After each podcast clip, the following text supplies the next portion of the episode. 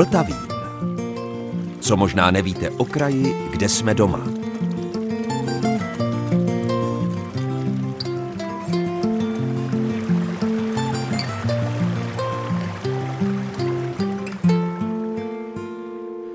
Posloucháte Český rozhlas České Budějovice, posloucháte Vltavín a dobrého dne i poslechu vám od mikrofonu přeje Zdeněk Zajíček. V tomto Vltavínu se projedeme koňkou, nebo chcete-li koně s přežnou dráhou. A vezmeme to hezky proti proudu času, tedy od nejnovějších událostí až po ty nejstarší.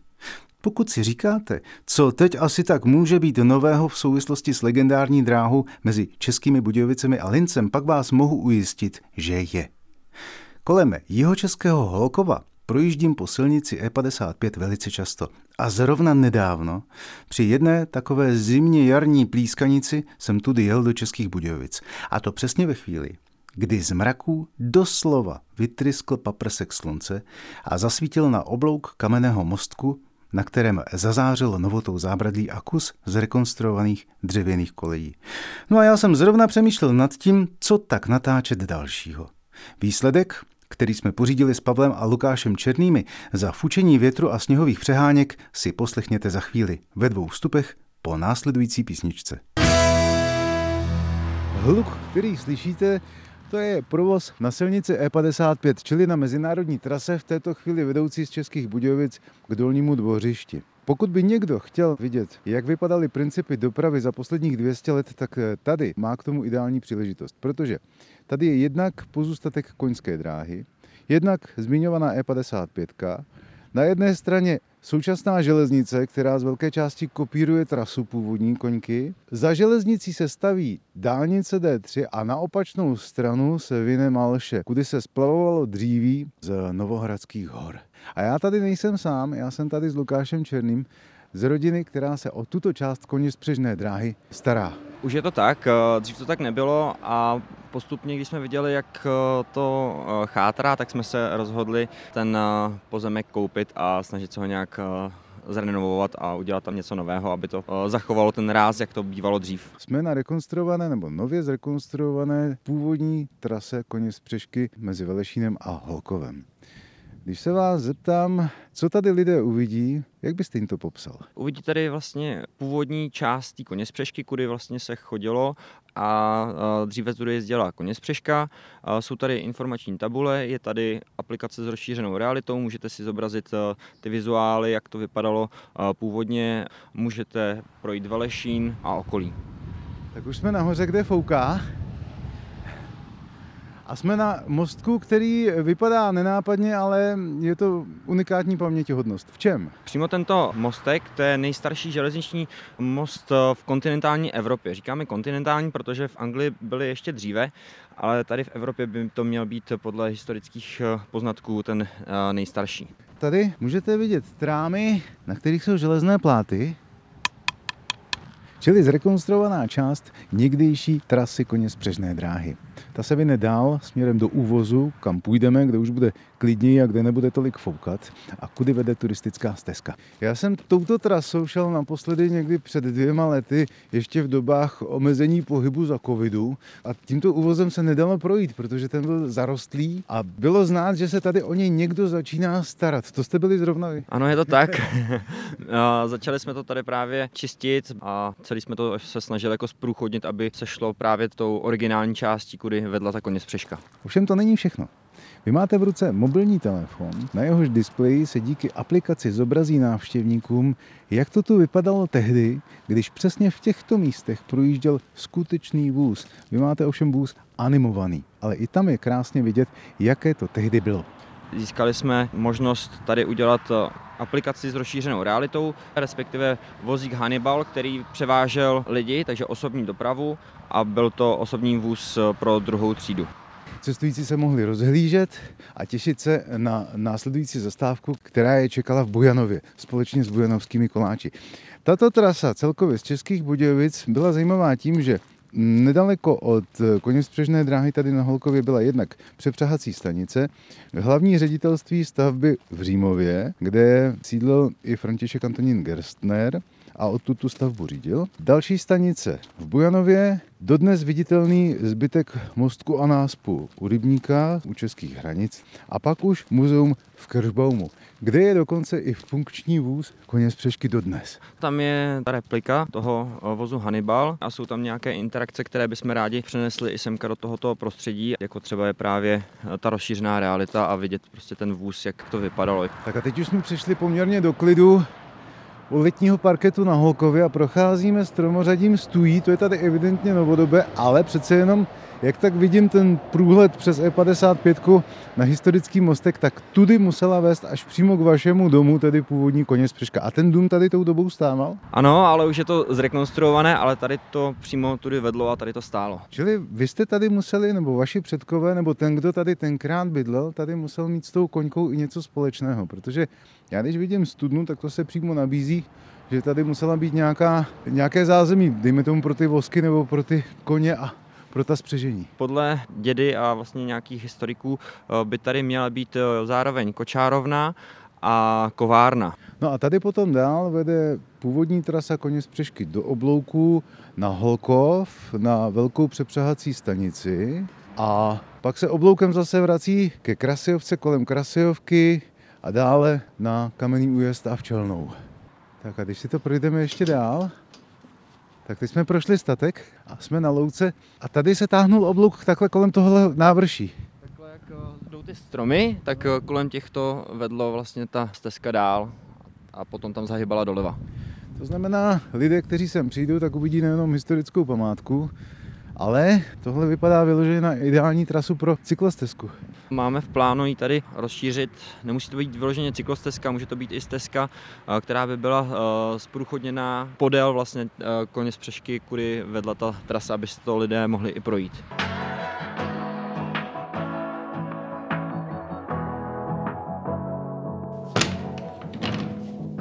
Když jsem tady byl poprvé, tak foukal vítr a pršelo. Teď jsme tady po druhé na Holkově a venku sněží. Tak jsem si řekl, že si s Pavlem a Lukášem Černými sedneme hezky dovnitř do teplička. Dobrý den, pánové. Dobrý den. Dobrý den.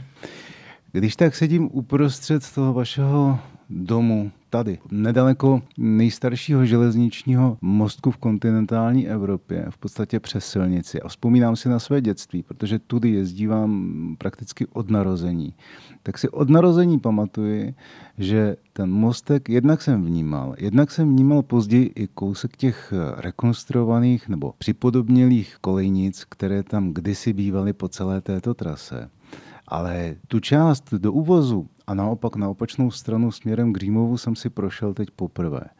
Jak dlouho tady bydlíte vy, vaše rodina, kolik generací tady jste a proč jste se rozhodli se o tuto část bývalé koně z Přešky starat? Pavle. My už jsme tady vlastně čtvrtá generace.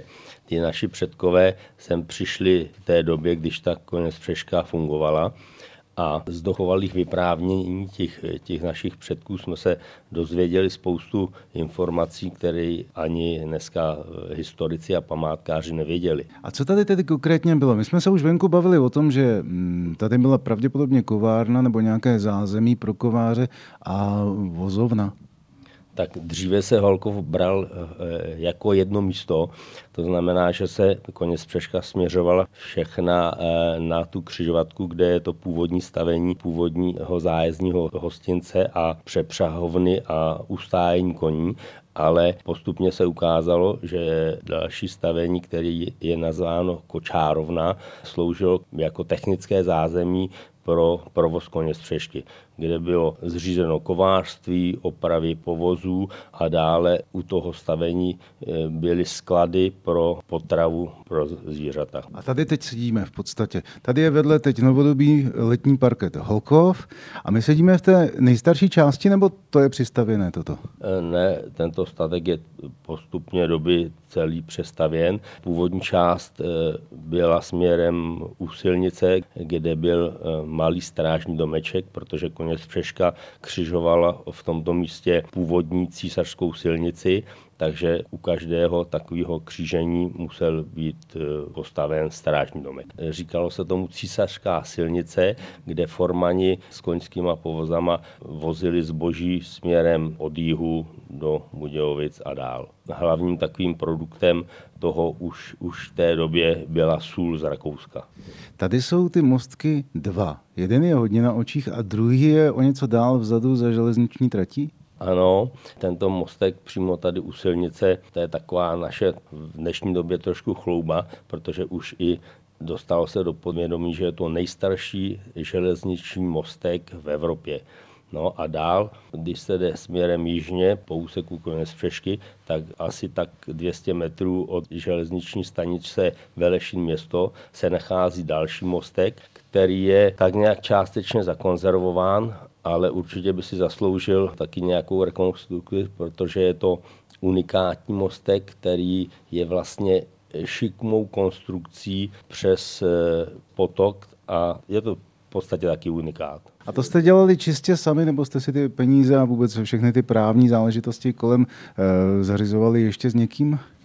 Několik let zpátky jsme hledali možnost financování tohoto projektu až v poslední době nám pomohla místní akční skupina Pomalší, která má sídlo tady v okolí, která nás nasměrovala na vhodný grant pro možnost realizace tohoto projektu a ten grant se našel pomocí IROPu. Dneska by se dalo udělat za velký peníze daleko víc, ale finance byly pouze na ten stav, který teď je. To znamená, že jsme udělali svršky, vyčistili tu trasu od náletů a udělal se replika povrchu původních kolejí. A ty finance eh, se použily pouze na tohle. Ještě do budoucna i ten mostek není úplně v ideálním stavu, takže v budoucnu čeká ještě stavební oprava mostku a další a další úpravy. Teď už se zeptám Lukáše Černého. Lukáši, my jsme se venku bavili o tom, že jste na tuto část úpravy bývalé trasy koně z Přešky nechali vytvořit i aplikaci do mobilu. Já jsem si ji mezi tím stáhnul a když vidím aplikaci Koňka Holkov, tak co s tím mám dělat? Já si to máčknu a naváděj mě. Nejdřív si teda musíte stahnout a potom eh, je zapotřebí tam eh, udělat eh, několik úkonů, dojít na to místo, kde vlastně se vám zobrazí ty koně, když tam přijdete, ale aby se vám zobrazili, tak musíte máčknout na to místo, kde je chcete zobrazit. Počkej, víš co, tak uděláme jednu věc. Přijdeme ke dveřím, protože, jak jsme říkali před chvílí, tou tůjovou alejí jezdívaly ty vozy také. A ty jsou přímo před dveřmi, tak já si tam takhle stoupnu. A to může udělat v podstatě každý z vás. Podrž mi, tak, podrž mi mikrofon a já to zkusím. Čili, teď si namířím puštěnou aplikaci v mobilu přímo na tu alej a máčknu, povídej, co mám dělat? Máčkneš na ty tečky, které se tam zobrazí a už se nám tam zobrazí uh, vůz Hannibal s koňma a můžeme si to přiblížit, oddálit a můžeme si z toho udělat i fotku, případně si to můžeme rovnou i někam sdílet. Aha, takže já si to takhle natočím. Slyšeli jste sami, že ten vůz krásně rachotí a zzádu projížděli zrovna nákladní automobily po E55. Tak a když se chci vyfotit, tak mám udělat, mačknout ten foťáček. Foťáček ano. Tak. A můžu si dát sdílet. A jdeme do tepla, pojď. Posloucháte Vltavín z Českobudějovického rozhlasového studia a teď zalovíme v archivu, protože v něm máme například následující unikátní záznam z 20. dubna roku 1968. Je to rozhovor tehdejšího redaktora Lubomíra Soukupa s Richardem Bělohlávkem.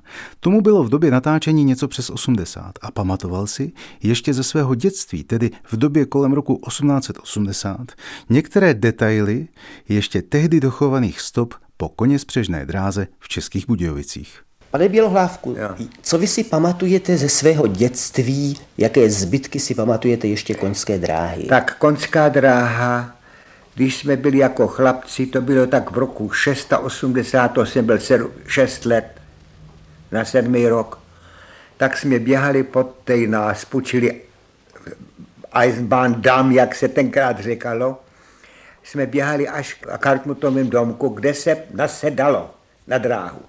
To ta přístava ještě nebyla, to byl jediný domek, tam byl magazín a tudy šla teda ta dráha koňská přes Malši z Biskupské ulice. Ten most ještě pamatoval? Ten dřevěný já pamatuju. Ten roku 88 ho zbořila, vzala velká voda, paž tenkrát se plovalo zde i po ulicích v loďkama. A ten most byl na noc vždycky z Biskupské ulice zavírán a roku 88 hned se stavěl v zimě železný most, který je až do dnes. Vy pamatujete ještě staré koleje? Místy pamatuju, ale nebyly používány.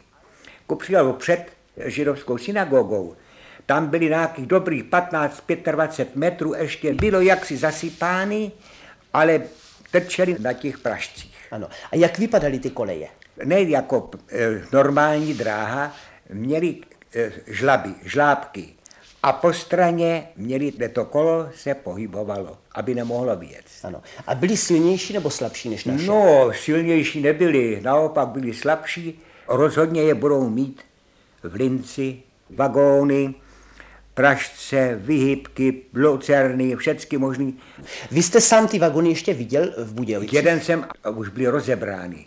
Ale co zde zůstalo, a tak jsme se vždycky jako hoši šli podívat k, k zelené ratolesti, tak tam byl plot rozbořený, ale nemohl mohl se tam přeskočit a tak tam byly rozbité koleje, nějaký, nějaké kola, brzda, vyhybky, to tam leželo, jak se říká, bez ledu a skladu, ale mě to tak vrtalo, tak já přišel domů a tam bydlel bývalý inženýr Robert Nobile de Divisioli.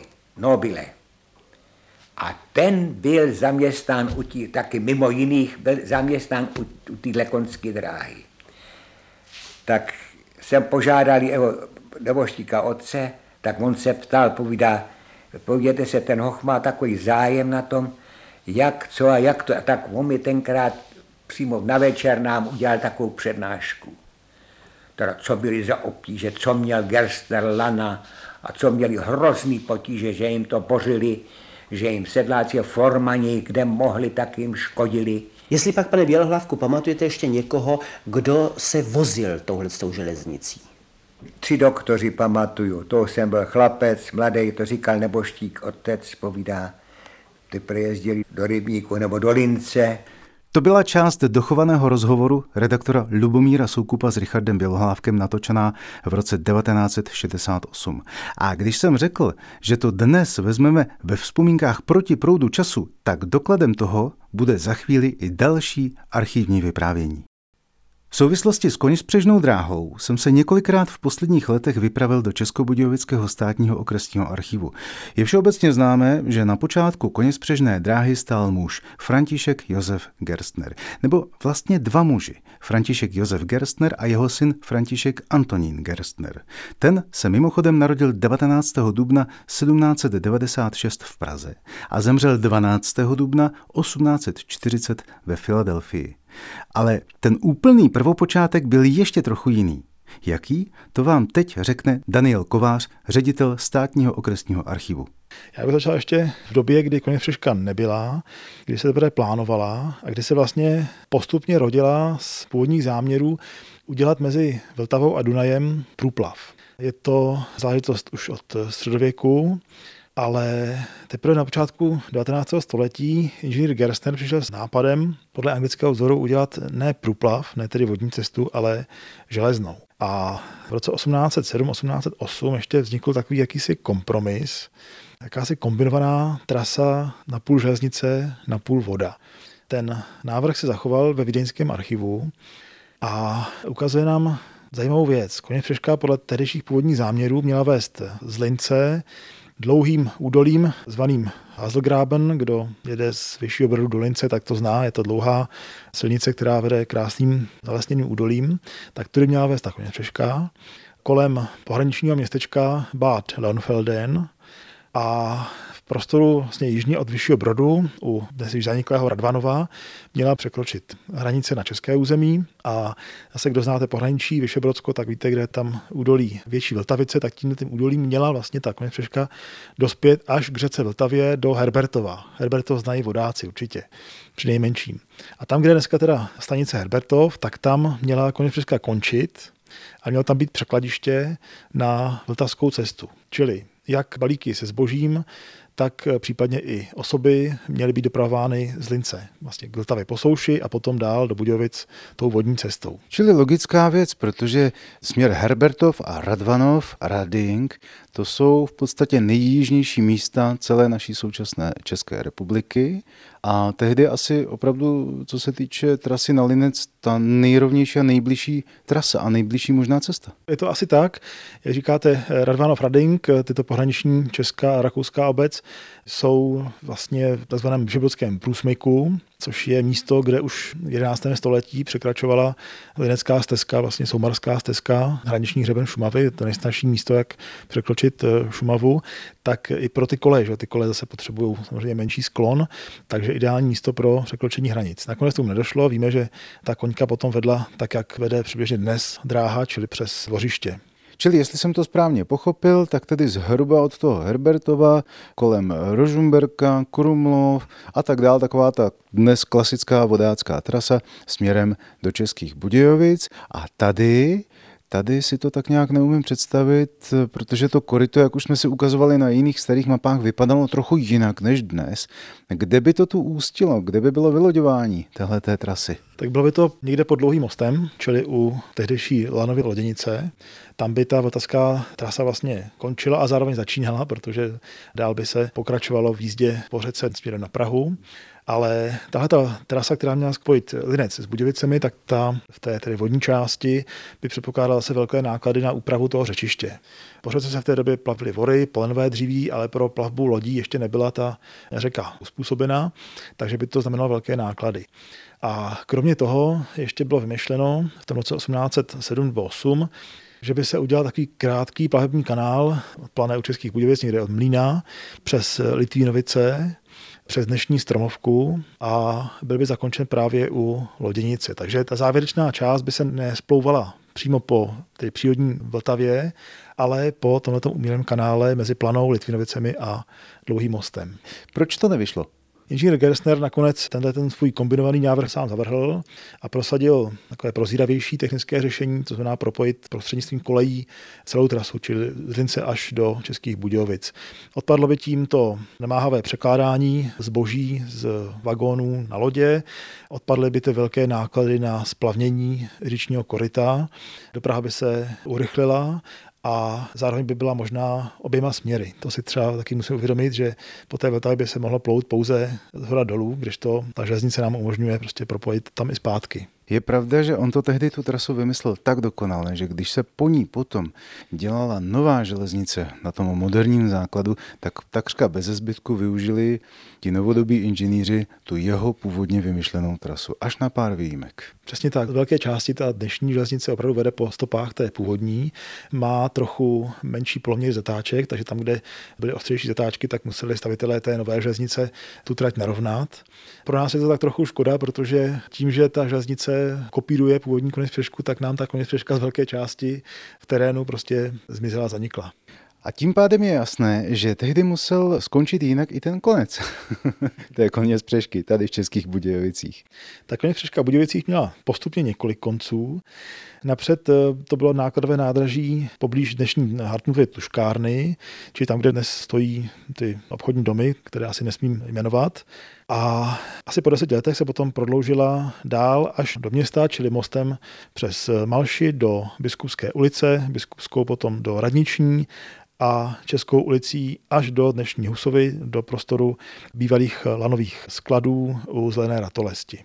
A právě s tímhletím zakončením té trati souvisí ten plán, na kterým stojíme. Je to plán Biskupské ulice a kousku náměstí, kousku České a Radniční ulice. Vidíme, že tam jsou červeně zachyceny koleje a je tady jeden zajímavý detail, který nakonec nebyl realizován, proto také jsem to tady připravil, vytáhnul z archivního regálu. Je tady točná. Já jsem si zrovna říkal, co to je vedle té radnice v té křižovatce za kolečko. Jestli tam projektant něco zapomněl, nebo tím jenom naznačil něco, co pak dokreslí. A ona je to točná. Oni sice ty krátké vozy a krátké soupravy koně přešky umožňovaly vlastně ostré zatáčky, ostré uhly, ale když si to uvědomíte, ta křižovatka biskupské radniční a do toho ještě náměstí je prostě opravdu taková hodně stísněná křižovatka, takže tam projektant původně navrhoval točnu. Vidíte tady německý nápis, tedy Drehscheibe, točná.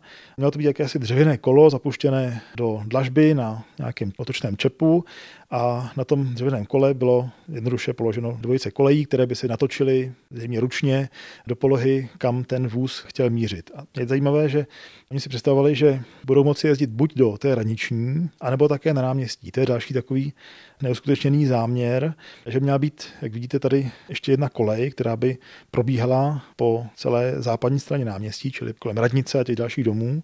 Až směrem jakoby v podstatě ke krajinské, dozadu jakoby k sadům tím směrem. Takže v podstatě do míst, kudy dnes přijíždí po dlouhé době do Budějovic autobus, myslím do centra, teď nově zavedená linka, tak tam už to kdysi dávno plánovali s koně s přeškou. Přibližně tak, tady nám ty koleje na tom plánu končí u domu číslo popisné 10, to je ten tzv. Malnerův dům na rohu náměstí a Pejristické, čili až úplně do druhého rohu náměstí a tahle ta vlastně slepá kolej, těch nějakých 150 metrů dlouhá kolej, by umožnila tedy dopravní obslužnost eh, radnice, a zájezdních hostinců tady na té západní straně, jako byl hostinec u Tří korun a u Zlatého jelena. Možná i s ohledem vlastně na klienty, na hosty těchto hostinců byla ta kolej zamýšlená, aby si mohli prostě výjít před hospodu a rovnou nasednout do vlaku. Posloucháte Vltavín, ve kterém se teď vypravíme ještě dál do minulosti, do doby před vznikem koně spřežné dráhy. A archivář Adolf Kalný vám ve více než 30-letém záznamu rozhovoru s Jaroslavem Klímou vysvětlí, co vlastně vedlo k tomu, že se budoucí trasou koně spřežné dráhy stal právě směr rakouského Lince a českých Budějovic. Pane Kalný, byla skutečně sůl nad zlato, anebo ta sůl získávala tu cenu až teprve tím, jak se daleko dovážela a pořád někdo chtěl na ní vydělávat. Dnes, když se řekne sůl na zlato, tak to jistě vyvolá jenom vzpomínku na stejnojmenou pohádku, protože současné zásobování kuchyňskou solí z podzemních či mořských ložisek a dokonce obohacených zdraví prospěšným jodem nepřipouští myšlenky na nedostatek této pochutiny. A přece tomu tak v minulých staletích vždycky nebylo. Svědčí o tom mnohá privilegia, jež zaručovala městům nerušený dovoz a skladování soli, ovšem po určených silnicích, ve stanoveném množství a po zaplacení příslušného cla či mýta. Už v letech 1393 a 1395 potvrdil král Václav IV. privilegia vydaná jeho předchůdci, jimiž se dovoluje pasovským užívat zlatou stezku na dovážení soli do Prachatic. Touto cestou se pak dovážela sůl z Prachatic a Vimperka, kde byly solní sklady do Písku, Prahy a Kutné hory. Druhá cesta vedla z Pasova přes Rakousko do Českého Krumlova, Českých Budějovic a Týna nad Vltavou, kde byly rovněž solní sklady. Z Českých Budějovic se sůl dopravovala do Prahy také po Vltavě a pro tento účel se museli opravovat na této řece splavy poškozené povodní.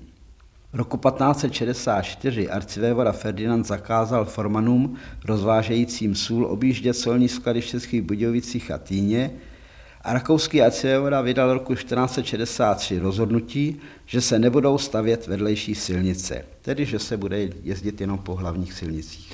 To znamená, že vlastně ti formani, aby nemuseli platit clo, raději volili nějakou lesní cestu, aby nemuseli platit. Ano, to bylo jedna z hlavních důvodů, ale není pochyb o tom, že se stanovená pravidla mnohdy nedodržovala a to bylo potom příčinou sporů a stížností. Tak roku 1461 podali písečtí králi Jiřímu stížnost na to, že staré silnice používané dosud na dovoz soli do Prahy a Kutné hory byly svedeny na rožomberská městečka Netolice a Soběslav.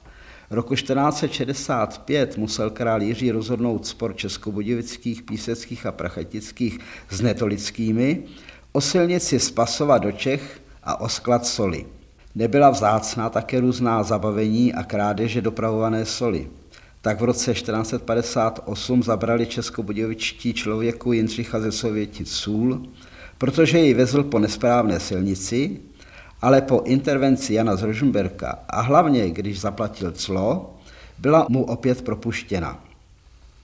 V roku 1463 byl českokrumlovský purkrabí Petr Višně z Věcční z Rakouska vyzván, aby bděl nad tím, aby při vození soli z Pasova nedocházelo k podvodům. Nicméně roku 1468 zabrali v Soběslavi koně a sůl Litvínovi z Nemyšle, v Rožumberku pobrali sůl jistému Siglovi a téhož roku byla v Bechyni zabavena sůl rožumberskému formanovi Lapáčkovi. Sůl byla i strategickým materiálem, jak vyplývá zvlášení třeboňského hejtmana z roku 1470, že zadržel saně soli vezené Bechyni z Lažan, protože ji prý prodávají nepřátelům. V roku 1468 vyšehradský probošt Jan z Rapštejna vytýkal Janovi z Rožmberka, že vzkázal do Pasova, aby mu nebyla prodávána sůl. Roku 1562 požádal císař Ferdinand pasovského biskupa, aby zakázal svým podaným zabraňovat v dovozu soli po Zlaté stezce do Čech a aby obnovil už uzavřenou dohodu o obchodu mezi Bavorskem a Čechami. Ve stejném duchu salzburský arcibiskup Jakub seznámil rovněž pasovského biskupa se záležitostí svobodného dovozu soli do Čech. Neprodleně na to pasovský biskup s názorem salzburského arcibiskupa seznámil Viléma z Rožmberka. O jednání rožmberského vladaře s císařem Rudolfem o této záležitosti nemáme zpráv. Lze se však domnívat, že bylo neúspěšné, protože roku 1576 Česká komora vysvětlila císaři výnosnost svobodného dovozu soli do Čech a užitky cla z vlastního i cizího prodeje soli. Ještě roku 1584 požádal bavorský jevoda Vilém svého rožmberského jmenovce, aby podpořil jeho žádost k císaři Rudolfovi o povolení volného dovozu soli z Bavorska do Čech. Bez problémů však nebyla doprava soli ani v Čechách.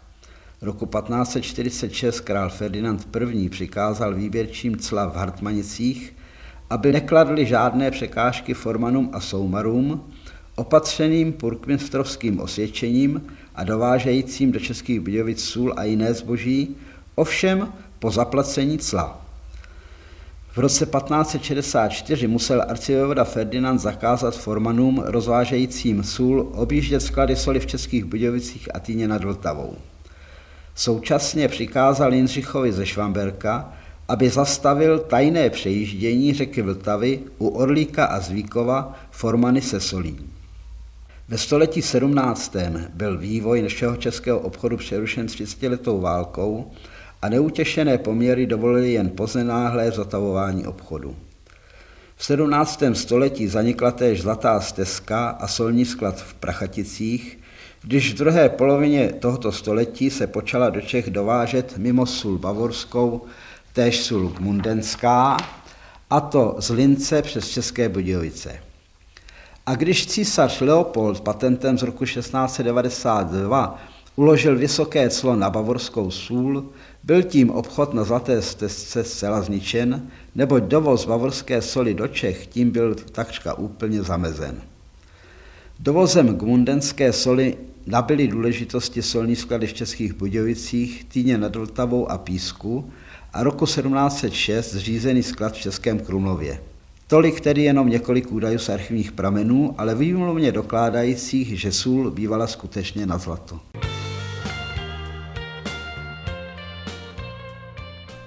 A to už je z dnešního Vltavínu všechno. Od mikrofonu se loučí Zdeněk Zajček, od mixážního pultu Roman Kamba a vězte, že za týden jsme tady zase ve stejném čase. thank you